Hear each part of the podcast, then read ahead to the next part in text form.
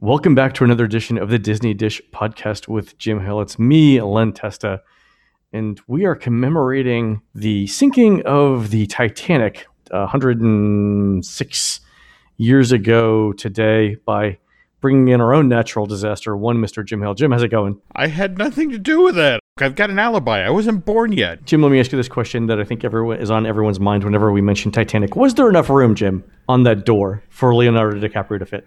Actually, I want to say it's the um I'm blanking the guys. The Oh, the Mythbusters. Mythbusters, yes, Adam Jamie and yeah, Adam and Yeah, Jamie. yeah. They actually did run a test of this. There was room, but James Cameron flat out came back and said, "You know, there's no movie if he lives." All right. exactly. Nothing personal, but you know, again, it's not a great tragedy if everybody lives. Artistic license, I understand. Yeah, there's no movie where everything goes exactly according to plan, right? Funny you say that when you think of the number of Disney attractions that fall back on the old and then something goes horribly wrong. This was one of the very first of those. So, All right. So, our episode today, we're going to talk about a couple of things. One is interesting property developments around Walt Disney World. And then, Jim, you're actually going to talk about how Disney is linked to the Titanic, right? there we go. All right. So, let's start here. We've got a couple of interesting property developments. I know you've got one about an area around Disney Springs, but let me start off mm-hmm. with another one. Remember back right before the recession, Disney bought land to the west of the Animal Kingdom in this it's this area that they now call Flamingo Crossings. Yeah. And they've got a couple of hotels there. I think they're Marriott properties. And I've stayed at both of those. Mm-hmm. They're interesting for a couple of reasons. One is they're huge hotels. I think they're designed primarily for sports teams going to compete at Wide World of Sports. So you see a lot of cheerleading groups there, you see a lot of soccer teams, you see a lot of kids with chaperones there. The thing that is interesting now, though, is Disney recently announced they're building uh, 2,600 new apartments to put their college program kids there. And in addition to the new apartments, there's going to be a retail development there too. To put this in perspective, if you guys are thinking about where this is in Walt Disney World property, imagine you're driving between Coronado Springs and the Animal Kingdom Lodge or the park. So you come out of Coronado Springs, you're going towards the Animal Kingdom. Instead of going all the way to Osceola Parkway, make your first right onto Western Way, and you go about, I would say, Jim, it's what half a mile, a mile, If that, um, and you're there at Flamingo Crossings. That's how close this is to Disney property. As as soon as you exit Disney property, you could crawl on your hands and knees. I'm not making this up to Flamingo Crossing. It is that close to Disney property. Why do you think Disney's developing this, Jim? Besides the obvious college program thing. if you go all the way back to the earliest iteration of the Flamingo Crossing plan, there was always talk of fast food, chain restaurants, drugstores. There was a very strong retail component there that was supposed to feed the hotels in, in this area. And, and one would have to assume, given these the 2,200 apartments that are going to be built for the college program, I mean, of course, these kids can then wander down to the Wendy's or the Rexall or whatever else is being built there.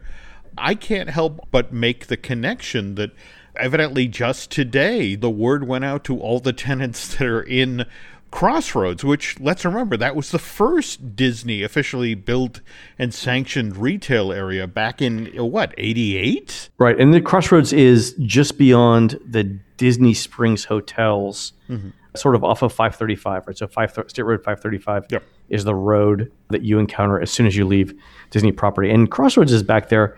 It had a um, was it a Goodings Yep, yeah. store with the most expensive grocery store I've ever been in in my entire life. Also the most depressing, but it's also got there's miniature golf back there. There's a uh, McDonald's. There's a, a bunch of food places. My all-time favorite pizza place, Flippers, is there. I can't tell you the number of business meetings I've had at the Perkins that's in this plaza. Great place to grab a slice of pie and have somebody come in and tell you really horrible behind the scenes stories about Disney. so it's it's kind of breaking my heart. Evidently today they just Disney reached out to all the tenants and basically told them, "Look, you have 15 months to clear out. That we're going to flatten this and this is the way of the world now. That this retail complex that has made tens of millions of dollars over the past 30 some odd years is going away for an exchange just to make 535 that much easier to get on and get off, which has become one of the major arteries right at the edge of Disney property. So, a couple things. One, I didn't know Disney owned the Crossroads property. They initially developed it, they did sell it off in 2005 to an outside party, but the entire period up until that point, they controlled who went in, who built there, that sort of thing. But given that this is basically at the outermost edge, in fact, again, the, the weird parallel between this and Flamingo Crossing, mm-hmm. not quite in the Disney bubble, but right at the edge, and something that Disney had heavy influence over. And we're going to expand 535 and make it that much easier for people to get into those uh, it, and again i'm dating myself. I, I still think of that it, this is hotel plaza before this was even called you know the, the what the dis you know well downtown disney disney springs. Right. The road is still called hotel plaza boulevard. There we go. That's kind of remarkable that disney is going to demolish an entire shopping center to build roads and infrastructure to make it easier to get into their own shopping complex. It's kind of surprising that literally disney thinks that's the best use of that land as a funnel to get into their other shopping places. That's amazing. Well, if you, you, honestly you think about the work that's gone on around Disney Springs between mm-hmm. the ramps, the road widening, all of that, this really is all about making it that much easier for locals. Yeah, yeah, yeah. Okay. You mentioned locals, and that's where I was going with this. Mm. If you're coming like I am from west of Walt Disney World, mm-hmm. when you go to Disney Springs, you actually get off on a, the Disney Springs exit, but then they dump you on an exit road where you have to make a left onto 535, mm-hmm. then a right onto Hotel Plaza Boulevard.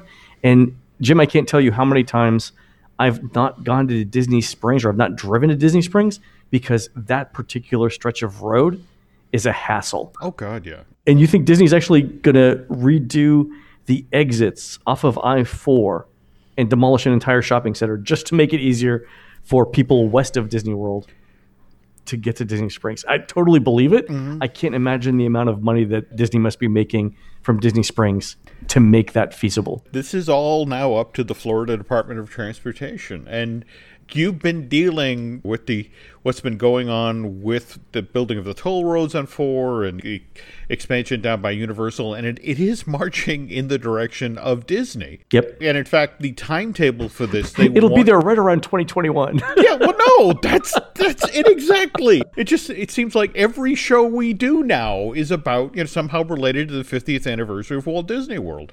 This is all on the Florida Department of Transportation now. They're the ones who will be riding herd on this project. They'll be, you know, working up the ramps and that sort of thing. And again, the goal is to have this in place in time for the 50th anniversary.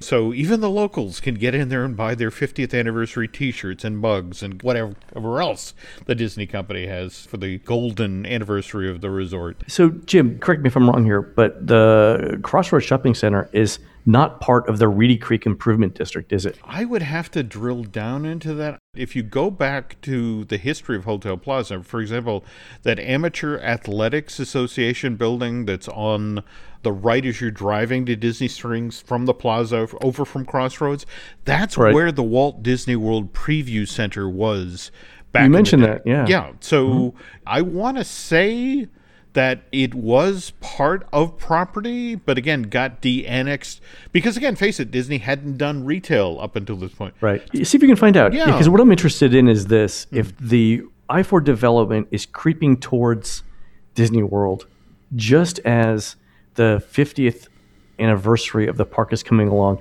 I can see a situation where Disney has to deal with not only the state of Florida government, but also New Jersey and New York based asphalt companies to get their work done on time. I'm smiling as I think of Disney at a table trying to negotiate with both of those entities about how they don't want their business disrupted.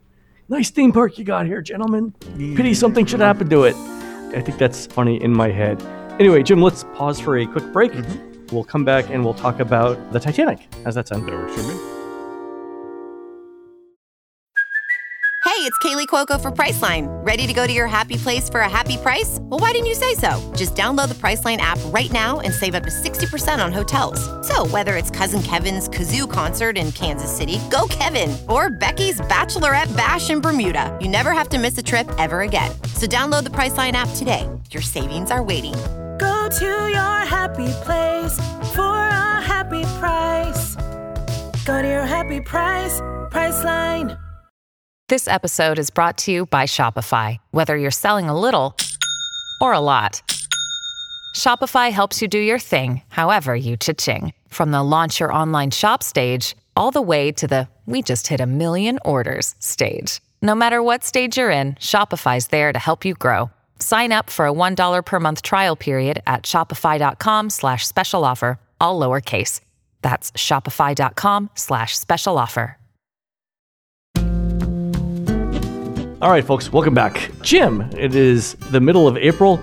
As always, in the Testa household, we take a small toy boat on April 14th and we sacrifice it to Poseidon, the god of the sea, so that the events that happened to the Titanic do not happen to us on our next Disney cruise. Jim, there, apparently there's a connection, though, between Disney and the Titanic, other than James Cameron. Strange as it may seem, there's a poem that T.S. Eliot wrote called The Wasteland. And in that poem, oh, we're getting so highbrow here. Go ahead, Jim. He talks about how April is the cruelest month. Honest to God, I thought Bill Murray said that. well, you know, T.S. Eliot, Bill Murray, you know, the great minds of the age, Len. They're both from Chicago, I think. Okay, go ahead. There we go. But, but seriously, if you look over this 31 days, all right, inside of this narrow period of time, Abraham Lincoln is shot in the Ford Theater on April 14th. San Francisco earthquake happens on April 18th. It gets really eerie. The Oklahoma City bombing, Columbine shooting, Virginia Tech shooting, Boston Marathon shooting, all of them happen in April. And uh, let's not forget about the really big tragedy, April 15th, we're all asked to pay our taxes. So, not a fun month. But no. the Titanic, right in the middle of this. Night of April 14th, on its maiden voyage, at 11:40 p.m. to be exact, it collides with an iceberg. Two hours and 40 minutes later, this Olympic-class vessel cracks in two, and as a direct result, 1,500 people die, and Leonardo DiCaprio can't stay on a door. Now, how does this have to do with the Walt Disney Company? I swear to God, Len, you can hammer on Google and chase down this information yourself. 40 years ago, in uh, 1978, Walt Disney Productions gave very serious thought to joining forces with the National Geographic Society to mount a search for the sunken ship. At spring of 78, Titanic is very, very, very front of mind. Why? Why does anyone care about the Titanic 66 years after it sinks? Because the previous year, on October 1976, Clive Cussler writes his first real bestseller, Raise the Titanic. Becomes this smash success, is on the New York Times bestseller list for upwards of half a year. Bantam spends nearly a million dollars to get the paperback rights.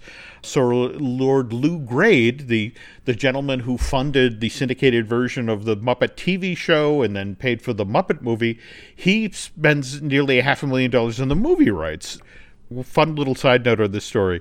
For that movie, Sir Lou Grade spends $350 million to build a 10 ton, 50 foot long miniature of the sunken ship that they, again, raise at the end of the movie.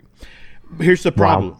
this miniature is so big, there isn't an effects tank on the planet that it fits in. So Grade has to turn around and build a brand new 10 million gallon effects tank. So it will, his 50 foot miniature will fit in it.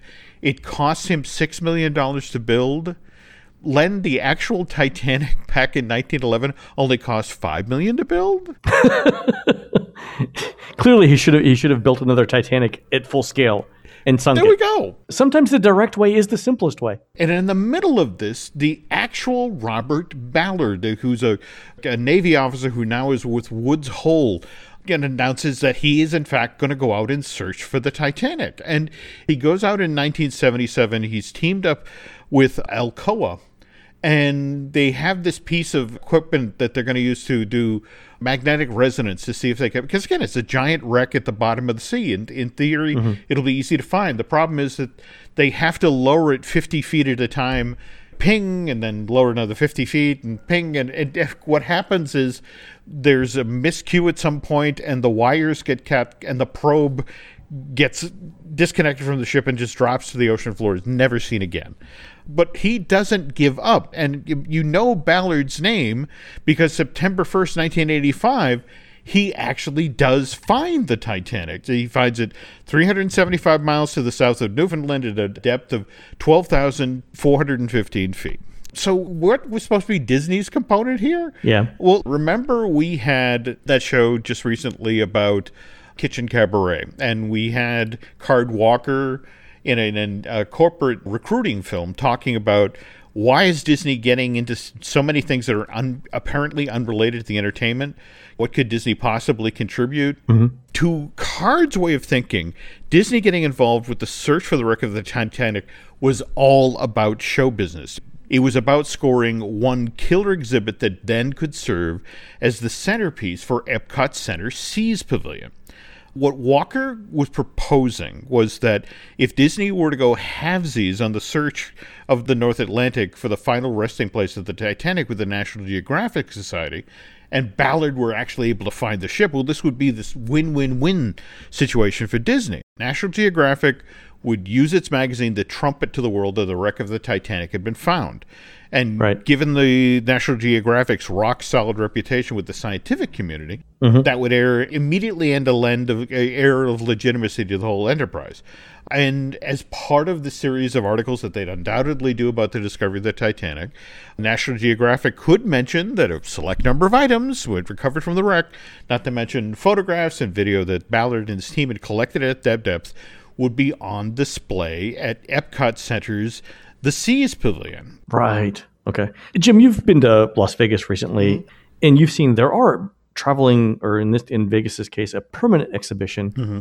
With Titanic souvenirs. So this is, I mean, it's over a hundred years since the thing sank. Mm-hmm. Where people are still interested in seeing it. So Disney was right in thinking that these artifacts that they bring up from the bottom of the ocean from the Titanic wreck would have pulled people into Disney sea, the Seas Pavilion in the 1980s. Right. That was a, that was an actual legitimate business strategy, and we know this because people are still doing it today.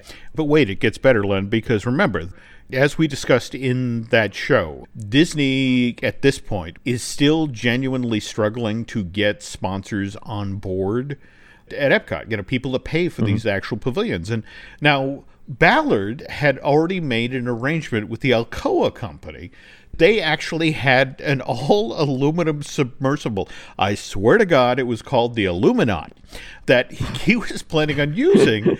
Not the Illuminati, because that would have been that, that would have been funny. I, I agree. I agree. I can already see though, uh, you know, Alcoa's pitch for this whole thing was was about the way that the Titanic was structured, right? Because it wasn't one of the theories as to why the Titanic sunk so quickly was that the type of steel that was used in the uh, hull was especially brittle in the North Atlantic's cold seawater. I can see Alcoa's pitches, you know, if this thing was made of aluminum. I'm just saying. they would have made it. That's entirely valid. And in fact, obviously, Alcoa is going to want to play up its role in having found the Titanic. And here's Disney. It's like, look, we're going to have a permanent exhibit, and we can stress it's your technology that did this, and you'll be one of the centerpiece pavilions at Epcot. And on paper, it's such a wonderful idea. And now, what's genuinely intriguing about this, though, is it wasn't Disney that came up with this idea. It was actually Ballard. After the disastrous attempt in 77, he was struggling to find funding, and the Geographic was sort of halfway there. It's like we can find another partner. And mm-hmm. he finds out that Roy E. Disney, Walt's nephew, is this big yachtsman and, you know, loves the sea. And so Oh, forgot about that. Yeah, yeah. so he actually reaches out to Roy E. and and Roy E. is the one who brings it to the board, and he figures, well, there's no way Card's going to go for this, and and but I'll I'll at least do. And you know, he's startled that Card leaps on this immediately. Like, yes, yes, oh my God, could finally get a big name sponsor on board. More to the point, we get a big attraction. You know that we Right. can put the Seas Pavilion. So May of 1978, the Walt Disney Company spends approximately seventy thousand dollars on a feasibility about what the company's financial exposure would be if they got involved with this. And here's the thing: they come back and they go, okay the starting costs for Disney's half of this are going to be 1.4 million dollars. Realistically, it's again it's the North Atlantic, and he just lost. A, a treasure hunt in the North Atlantic, Jim, is not the most promising of ventures.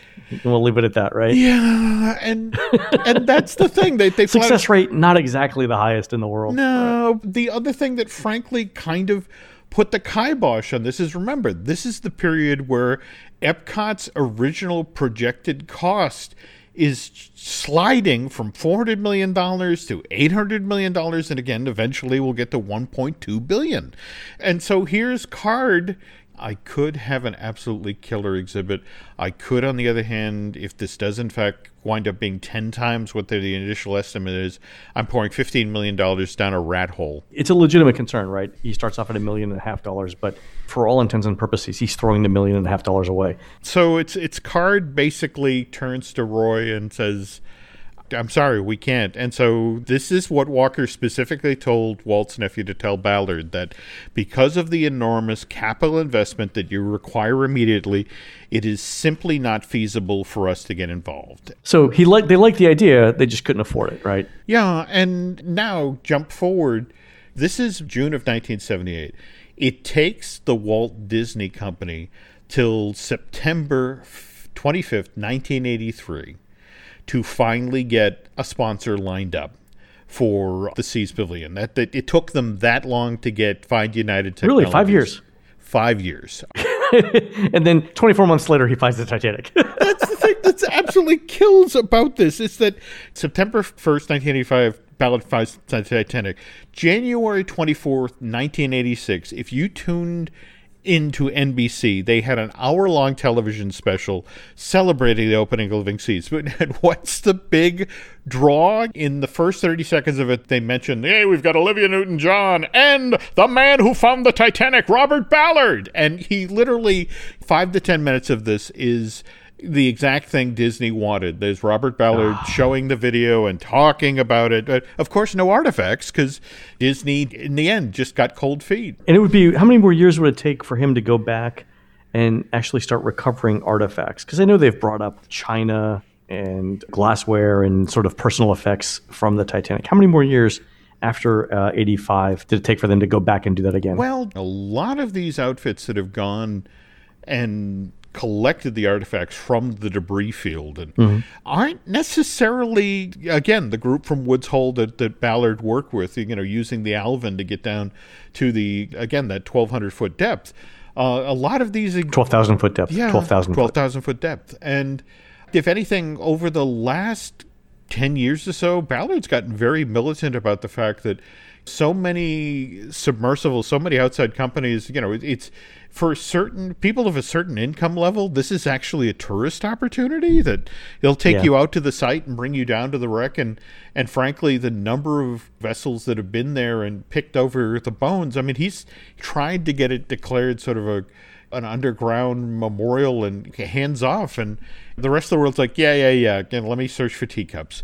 That part of the story does in fact break your heart. And in fact you know that, that photos that are taken these days of the wreck compared to the, the images from 85 show a far more accelerated level of decay that that if you listen to Ballard, he believes it's it's the vessels themselves coming down and stirring up the water that are accelerating the destruction of the wreck site. So Yeah, they're moving uh, mud and silt around, and it's covering things up, and it can't be good for the uh, for the overall thing. But the problem is, it's it's in international waters, and it's twelve thousand feet down. It's not like we're gonna put a security guard. No, no. There, right, That's it yeah. exactly. So, fun little side note here again, just sort of doubling back to the the Raise the Titanic movie. The, you know, the, the idea that Cussler came up with was to how they were going to salvage the wreck and literally bring it back to New York. They were going to fix the hole in the, the sides in the hull, and they were going to pump compressed air into this thing and then float the Titanic back up and sail it back to New York. Care to guess where he got the idea? Uh, no idea. Don't know. From a a story that Carl Barks wrote for a Walt Disney Comics and Stories back in May of 1949. Literally, Ahead of his time, Jim. Ahead of his time. But again, it's a story called The Sunken Yacht. Donald Duck is accidentally uh, sunk Scrooge McDuck's yacht and he has to get it back. And he, the solution is that they stick a hose in the side of it and fill the thing with ping pong balls. Even a weirder bend on the story. In the Suez Canal in the late 19, or excuse me, the early 1960s, a boat full of sheep sinks to the bottom land. Gentleman actually raises the ship using this this technology. With ping pong balls or with uh, filling it with compressed air? Uh, I, I want to say it's actually full size, like athletic balls, but but gets it far Okay. enough out of the ground. He's so proud of his technique, he goes to patent it, and uh, it, several patent offices in Europe actually turn him down. and Says, "Well, I'm sorry, you you didn't come up with this idea. Donald Duck did." and they refuse his patent. Sir, you were beaten by one duck. there we go. D. There we go. So, well, anyway, there's our, our Titanic related story. Maybe, again, I'm sorry if we're, we're a little too lighthearted here. This was, in fact, a horrible tragedy, but It was. I'm just fascinated by the fact that if Card had, had stuck with it. And in fact, I guess the weirdest part of the story is that if you drill down into some, some histories of the Titanic, there was evidently this British military operation that had actually discovered the Titanic in 77. Oh, but they couldn't talk about it because it was secret. It was classified. Years after the fact, they were like, well, yeah, we found this giant anomaly in the exact same place you found the Titanic, but we couldn't talk about it because we were looking for something else. So, yeah, I've heard the same thing that the Americans were looking for Russian subs and came across various shipwrecks, and they're like, "Yeah, we found it, but we couldn't say anything about it because then the Russians would know what we had." there we go. I love the Donald Duck story, though. I think that's hysterical, and I've never heard of it before. Yeah, you would think a dead sheep could, you know, has enough gas. Well, all right, let's not go there. okay. Actually, I've never thought about it that way, but uh, but that's something to contemplate for our next show. There we go. All right, folks, you've been listening to the Disney Dish podcast with Jim Hill. We're produced fabulously by Aaron Adams. Please go on to iTunes, Stitcher, or your local shipwreck and write us a review and tell us what you would like to hear next. For James, this is Len. We will see you on the next show.